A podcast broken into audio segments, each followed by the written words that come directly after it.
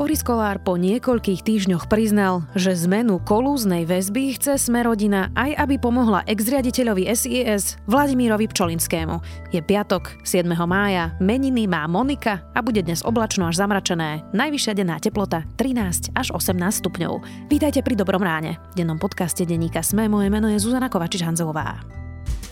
Tento podcast vám prináša Kinekus, exkluzívny predajca náradia značiek Prokin, Inko a Skveler. Je jedno, či vám chýba niečo v domácnosti, dielni, záhrade alebo kuchyni. V Kinekuse nájdete všetko, čo potrebujete. Presvedčte sa sami v 12 prevádzkach Kinekus alebo v 150 partnerských obchodoch po celom Slovensku. Všetko, čo potrebujete, nájdete aj na kinekus.sk. Skús Kinekus.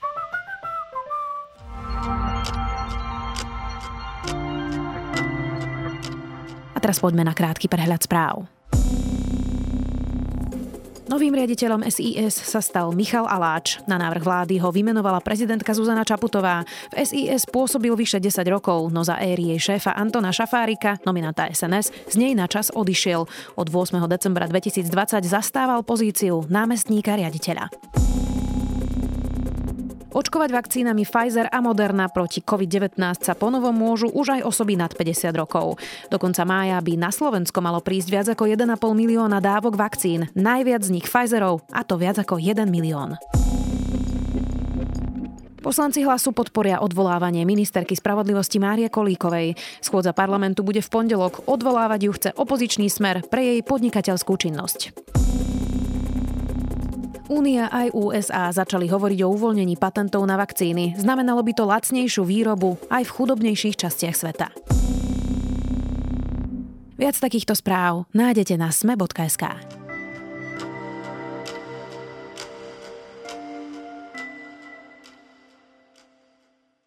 Sme rodina síce tvrdí, že väzobné stíhanie chce riešiť už mesiace. Predseda Boris Kolár však najnovšie priznal, že zmenou zákona chcú pomôcť aj Vladimírovi Pčolinskému, blízkému nominantovi Sme rodina, ktorý sedí v kolúznej väzbe pre korupciu. Je dobré, že sa mení väzba až po tom, čo v nej sedia prominentní ľudia? A ako by sa vlastne mala zmeniť? Odpovieme s investigatívnym reportérom denníka Sme, Adamom Valčekom. Prečo e, sa Sme rodina e, o to tak zaujíma? Či to robíme kvôli Vladovi Čolinskému? Áno, robíme to aj kvôli Vladovi Pčolinskému. Riaditeľ Sisky je tam dva mesiace a ešte zatiaľ nebol zbavený mlčanlivosti. Pre mňa je to nepripustné. Pre mňa je to Adam, začneme úplne po poriadku. Niekomu, kto, komu sa už možno zlieva, čo je väzba, aká väzba, tak povedzme si, čo je to vlastne tá kolúzna väzba, v ktorej sedí napríklad Vladimír Pčolinský?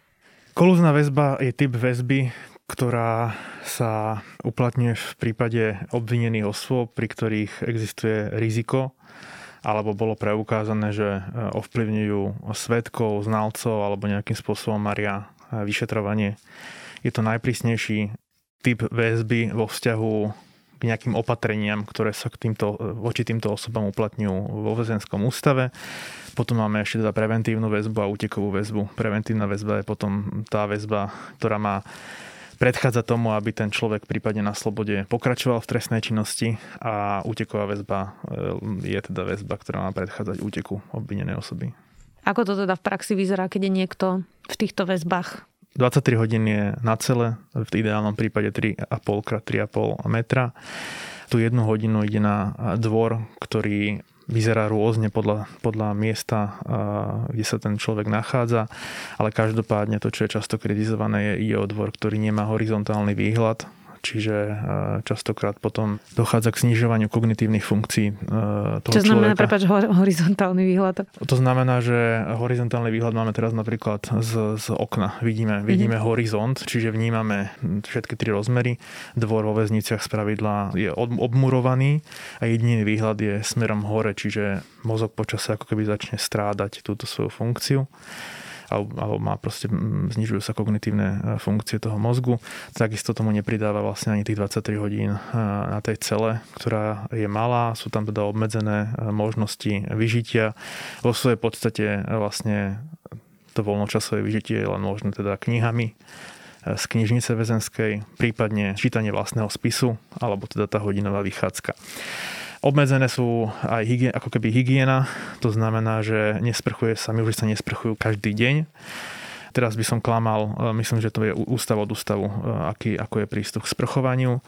Rozličný aj prístup napríklad k toalete. Sú väzenské cely, ktoré majú toaletu oddelenú, sú väzenské cely, ktoré toaletu nemajú oddelenú. Jedna z predchádzajúcich správ komisie CPT, to je komisia pri, e, Európska komisia na predchádzanie alebo proste kontrolovanie neludského zaobchádzania. Má taký dlhý názov, zjednodušujem ho opisuje aj také situácie, keď boli viacerí väzni na jednej cele a vlastne museli vykonávať potrebu pred iným väzňom a podobne. Prečo to takto vyzerá, tá naša väzba? Pretože tam sa môže naozaj dostať aj nevinný človek.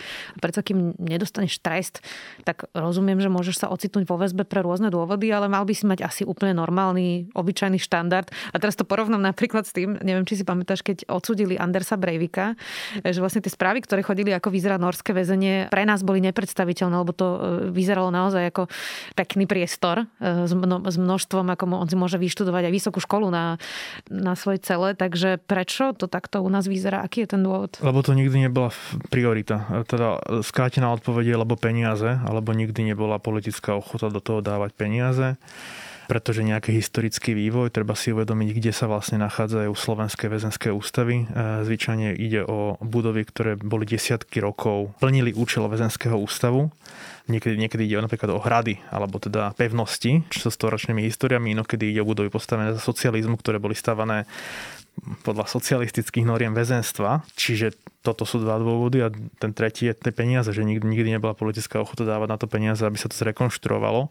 Asi na Slovensku aj nie som si istý, či prevláda názor o tom, že vlastne, čo vlastne spoločnosť očakáva od väzenského systému. Či očakávame nejaký len základný štandard, čiže vykonanie trestu, a je nám vlastne úplne jedno, čo sa potom s tým človekom stane, alebo očakávame škandinávsky štandard, že toho človeka to má prevychovať a má znížiť mieru recidívy. Tie väzenské systémy sa vyhodnocujú na základe miery recidívy toho človeka, ktorý z toho, po odsúdení a vykonaní toho trestu vyjde, tak sú väzenské systémy, kde je miera recidívy nižšia a sú väzenské systémy, kde je miera recidívy vyššia. To, to, to, to je determinované tou kvalitou väzenského systému. Inak povedané, ak sa ak nechceme, aby ľudia, ktorí vyjdú z väzenia ďalej páchali trestnú činnosť, tak by sme mali zlepšiť väzenia. Presne tak. Napríklad, aby som vám oboznámil takej žiline v cele, ktorá môže byť, neviem, 3,5 metra na jedného odsudeného, je zásuvka. Chápete ma, tak jak tam môže mať človek televízor, napríklad, nemá tam e, okno a tak ďalej. To znamená, že to je proste fakt, ktorý my musíme zmeniť. To je, my to diskutujeme o väzbe teraz, pretože v nej začali sedieť prominentní ľudia. Tak si povedzme čísla koľko ľudí sedí vlastne v kolúznej väzbe, o ktorej sa najviac diskutuje zo všetkých? 10 ľudí. Zjednodušenie je to len, len teda v kolúznej väzbe. Ak nejde o opakovanú väzbu, e, tak je to 10 ľudí. Ale teda treba, to číslo není podľa mňa úplne objektívne, pretože treba uh, hovoriť o čísle 155 uh, e, ľudí. To je počet ľudí, ktorí sú v kolúznej väzbe alebo v kombinácii s inými druhmi väzby, prípadne sú v uh, opakovanej väzbe takže 155 ľudí a vlastne celkový počet väzobne stíhaných osob je vyše 1500 k 21. aprílu 2021. Pre úplnosť napríklad treba dodať, že teda v Českej republike je v kolúznej väzbe a v kombinácii s kolúznou väzbou 83 obvinených osob, čiže rastol, takmer rastol, ako je na Slovensku. Dobre, ale um, veď predsa my teraz máme naozaj veľmi desiatky ľudí stíhaných práve po vražde Jana Kuciaka. To úplne nie je štandardná situácia. V Českej republike takúto akutnú situáciu s sudcami a mnohými vplyvnými ľuďmi a špeciálnymi prokurátormi nemajú. Určite áno, ale na to môže byť protiargument taký, že Česká republika je dvakrát väčšia krajina, teda existuje dvakrát väčší priestor, minimálne dvakrát väčší priestor geograficky na páchanie trestnej činnosti. Platí tvoj argument, ale rovnako platí ten argument, že tá krajina je väčšia. E, my sme začali vlastne úplne konkrétne diskutovať o zmene kolúznej väzby po samovražde Milana Lučanského. Otvára to aj Sme rodina a teraz to otvára aj v kontexte toho, že Vladimír Pčolinský, bývalý riaditeľ SIS, je v kolúznej väzbe. Vladimír Pčolinský má v parlamente svojho brata, svoju manželku, má blízko k Milanovi Krajniakovi, aj teda k celej strane Sme rodina. Nie je to nešťastné, že otvárajú túto tému, keď sa to absolútne bytostne dotýka ich nominanta. Nemali by naozaj nechať Mariu Kolikovú pripraviť ten vládny zákon bez toho, aby do toho vstupovali? Je to nešťastné, nezvyšuje to kvalitu tej verejnej diskusie, pretože vlastne kritikom alebo teda odporcom e, tej zmeny to dáva proste zbytočný argument proti skráteniu tej väzby do rúk, ale nemyslím si, že ten argument je nejakým spôsobom zásadne pádny, alebo proste by sme mali odmietať diskutovať o tom len preto. Ale rozhodne tomu neprespieva. A prečo si myslím, že by to nemal byť nejaký zásadný argument e, proti liberalizácii alebo teda proti skráteniu trvania väzby, je ten, že teda faktom je, že sme rodina e, sa snaží o túto zmenu naozaj od minulého roka, myslím, že od jesene, ako keby je to naozaj vytrekovateľné. Myslím, že aj ministerská spravodlivosti to potvrdzuje, čiže pred uväznením Vladimíra Pčulinského. Advokátsky stav na to upozorňuje dlhodobo a zároveň je to pádny argument kritizovať ich za, za Pčolinského, ale rovnako si treba uvedomiť, že súčasťou ako keby z nejakej slovenskej kultúry je riešiť problémy, až keď vyplávajú na povrch. Veď napríklad aj akože teda pardon, ospravedlňujem sa za veľkú mieru zjednodušenia, ale mečerové amnestie sa rušili, keď tu bola nejaká spoločenská klíma, ktorá tu mala tú objednávku silnú. Bol tu film, naozaj... Uh, bolo výročie. Bolo výročie. Zomrel Michal Kováč. Čiže stretlo sa niekoľko udalostí a rovnako sa tu stretlo niekoľko udalostí, ktoré proste posilnili tlak na to, aby sa to riešilo. E, ja by som chcel povedať, že napríklad v Rakúsku je kolúzna väzba 2 mesiace, v Čechách 3 v Nemecku tuším 6 mesiacov a my máme bez problémov až do 5 rokov, alebo tak nejako myslím, že až do 5 rokov to môžeme ťahať, čo je absolútne z, našej, z našeho pohľadu nepripustné. A tak si poďme povedať, že ako by sa to podľa teba malo zmeniť, pretože sme rodina má poslanecký návrh eh, Petri Hajšelovej, ktorý hovorí, že by to všetko skrátili na 3 mesiace.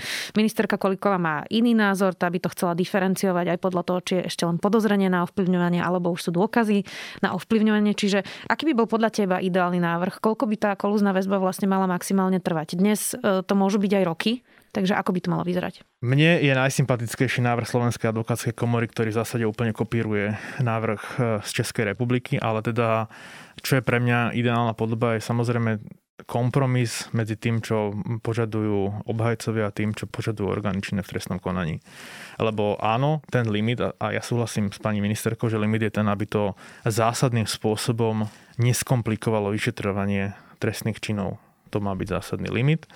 Ale samozrejme, podľa mňa, tak ako obhajcovia majú nábeh na to zveličovať niektoré veci, tak orgány činné v trestnom konaní budú stále hovoriť, že všetko im môže skomplikovať život. Čiže je správne, že je tam nejaký arbiter, v tomto prípade proste ministerka, ktorá bude hľadať kompromis medzi týmito dvoma, dvoma, dvoma záujmami. Teraz sa nedávno objavil prípad špeciálneho prokurátora Kysela, ktorý dostal vlastne výčitku, že mesiace, niekoľko mesiacov neurobil žiadny úkon práve pri Rehákovi, ktorý je v kolúznej väzbe. Môže sa to diať naozaj objektívne, že máme zavalených prokurátorov a policajtov, ktorí vyšetrujú takéto elitné prípady, alebo naozaj máme tu systém, ktorý je zvyknutý na to, že tak predlžíme kolúznu väzbu, nevadí, vypočujeme až potom, lebo teraz na to nemám čas. Ťažká otázka lebo podľa mňa platia asi obidve veci. Prípad pána Kysela má v sebe aj ako keby objektívne vysvetlenie, že pán Kysel e, mal ochorenie COVID-19 a, a nebol objektívne spôsobili dozorovať tú vec. Pre toto podľa mňa aj verejnosť a ja mám pochopenie. Druhá vec je, ktorú proste vyčítajú aj nadriadenie, aj teda generálny prokurátor, že mal sa riešiť teda zástup. To, prečo sa neriešil zástup, alebo to, prečo sa proste k väzbám možno pozorovateľia z externého prostredia to hodnotia tak, že sa k ním pristupuje tak ako laxnejšie, alebo ako to povedať. Môže byť aj ten ako keby, že môže byť zakorenené naozaj to, že veď máme, e, máme čas. Hoci si naozaj nemyslím, že to platí paušálne a generálne. Hej, že nechcem e, sa dopustiť toho zjednodušenia, že budem hodnotiť e, dlhoročnú prax prokurátorov a policajtov len na základe nejakých jednotiek kusov mediálne známych prípadov. Veľa sa teraz hovorí o tom, že väzba nemá nahrádzať trest. Prečo často ľudia nevedia ako keby rozlišiť, že niekto je vo väzbe a niekto je vo výkone trestu? Dnes vidíme, že keď aj súd prepustí práve niekoho z tých ľudí, ktorí boli v Kočnerovej tríme alebo majú proste mediálne kauzy, tak extrémne kriticky verejnosť vníma, že ho pustili z väzenia, ako keby toto je to, čo si ľudia myslia. Mali by sme lepšie vysvetľovať, aký je rozdiel vlastne medzi tou väzbou a výkonom trestu? Rozhodne. No, odpoveď, jednoduchá odpoveď je, lebo média ja som teda eh, aj sám na seba extrémne kritický a kriticky celkovo na médiá hostia k tomu, akým spôsobom informujú o trestných konaniach. A to sa nezačína len vysvetľovaním eh, rozdielov medzi väzbou a trestom, ale začína sa aj drobnostiami, akože spôsob informovania napríklad o výsluchoch. Mne napríklad až tak nevadí to, že, sa, že médiá informujú o výsluchoch. Ale ten spôsob vznikne článok na základe výpovedí osoby XYZ, že e, Joško Mrkvička zobral pol milióna eur úplatok. Toto sa dostane do titulku. Niekedy to môže byť tak, že nikto iný okrem osoby XYZ o tom nehovorí, ale čo si zapamätá ten čitateľ alebo konzument správ, že Ferko Mrkvička či Joško Mrkvička zobral úplatok pol milióna eur. Nikoho už veľmi nezaujíma to, že to častokrát hovorí jedna osoba a že v danom štádiu trestného konania, keď o tom tie médiá informujú na základe tej jednej e, výpovede, neexistujú iné dôkazy.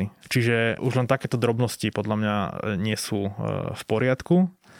Mala by sa zlepšiť prístup médií proste k informovaniu o trestných konaniach, ale teraz to nejak, nejakým spôsobom nezľahčujem túto kritiku. Toto je téma, o ktorej sa dlhodobo diskutuje, ako keby nielen na Slovensku, ale aj v iných krajinách. Vznikajú na túto tému proste akademické príspevky, white paper a nikto na to nemá nejaký ako keby univerzálny kľúč, ako to, ako to zlepšiť ale tam sú ľudia, ktorí nie sú odsúdení. Treba sa na nich pozerať ako na nevinných a veľmi veľká časť z nich na konci je aj oslobodená.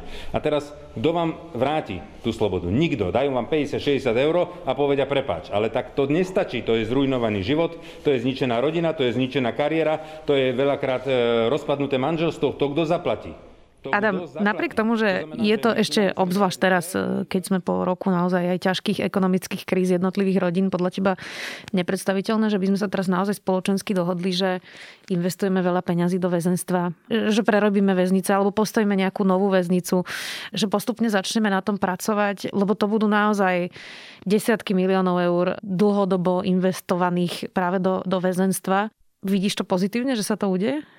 Mám pocit, že žijeme moment, kedy to vyzerá tak, že sa spojí viacero udalostí, ktoré by mohli akcelerovať takúto zmenu.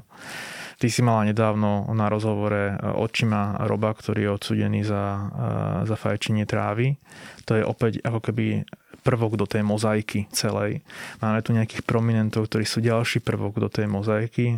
Zďaleka, to, to vyzerá tak, že zďaleka sa trestné stíhanie prominentov nekončia, hoci teda už ja teda vnímam nejaké signály štandardizovania tých trestných stíhaní, hej, že nebola napríklad predložená väzba Davidovi Lindnerovi, Zoroslavovi Kolárovi, bol vylúčený Juraj Kliment, ústavný súd sa vyjadril v prípade pána Gogu k tomu, že bol väzobne stíhaný na základe neurčitých e, fráz súdu a vlastne teraz pardon, že odskočím, ale že keď sa niekto pýta, že čo sa zmenilo, že treba meniť kolúznu väzbu, no tak zmenilo sa práve to, že súdy ako keby začali inak rozhodovať o tej kolúznej väzbe, e, čo vlastne pomenúva ústavný súd v kauze Goga, že, že zrazu tým súdom stačil, stačili ako keby frázy na to, aby boli niektorí ľudia e, vzatí do väzby kolúznej, tak to sa zmenilo a preto na to treba reagovať.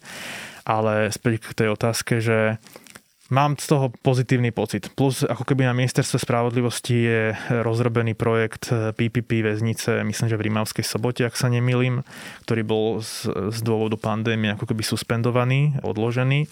Čiže rieši sa to. Hej. A mám pocit, že by sa mohli spojiť proste také pozitívne udalosti, ktoré tú verejnú mienku nasmerujú k tomu, že by mohla byť spoločenská objednávka na to uvoľniť tam prostriedky a, a meniť väzenstvo k lepšiemu.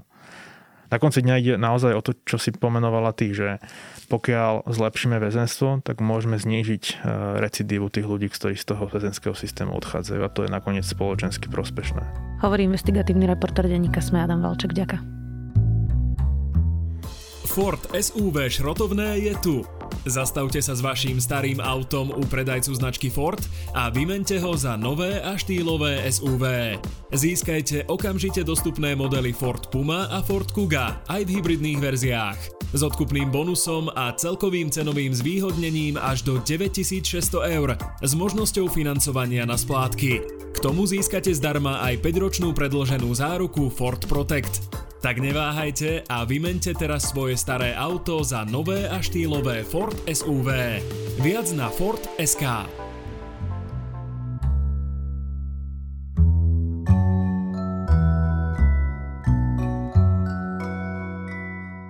Ak ste na Netflixe ešte nevideli My Octopus Teacher, určite si tento dokumentárny film, ktorý vyhral Oscara, zaraďte na watchlist. Je to krásne, fascinujúce, hlboké a napínavé. To je môj zaujímavý tip. Na záver nezabudnite, že dnes okrem Dobrého rána vychádza aj Tech FM, piatoček, v sobotu sa môžete tešiť na nový klik a mimózu a v nedeľu už vás čakajú aj nové dejiny. Pekný víkend, do počutia opäť v pondelok.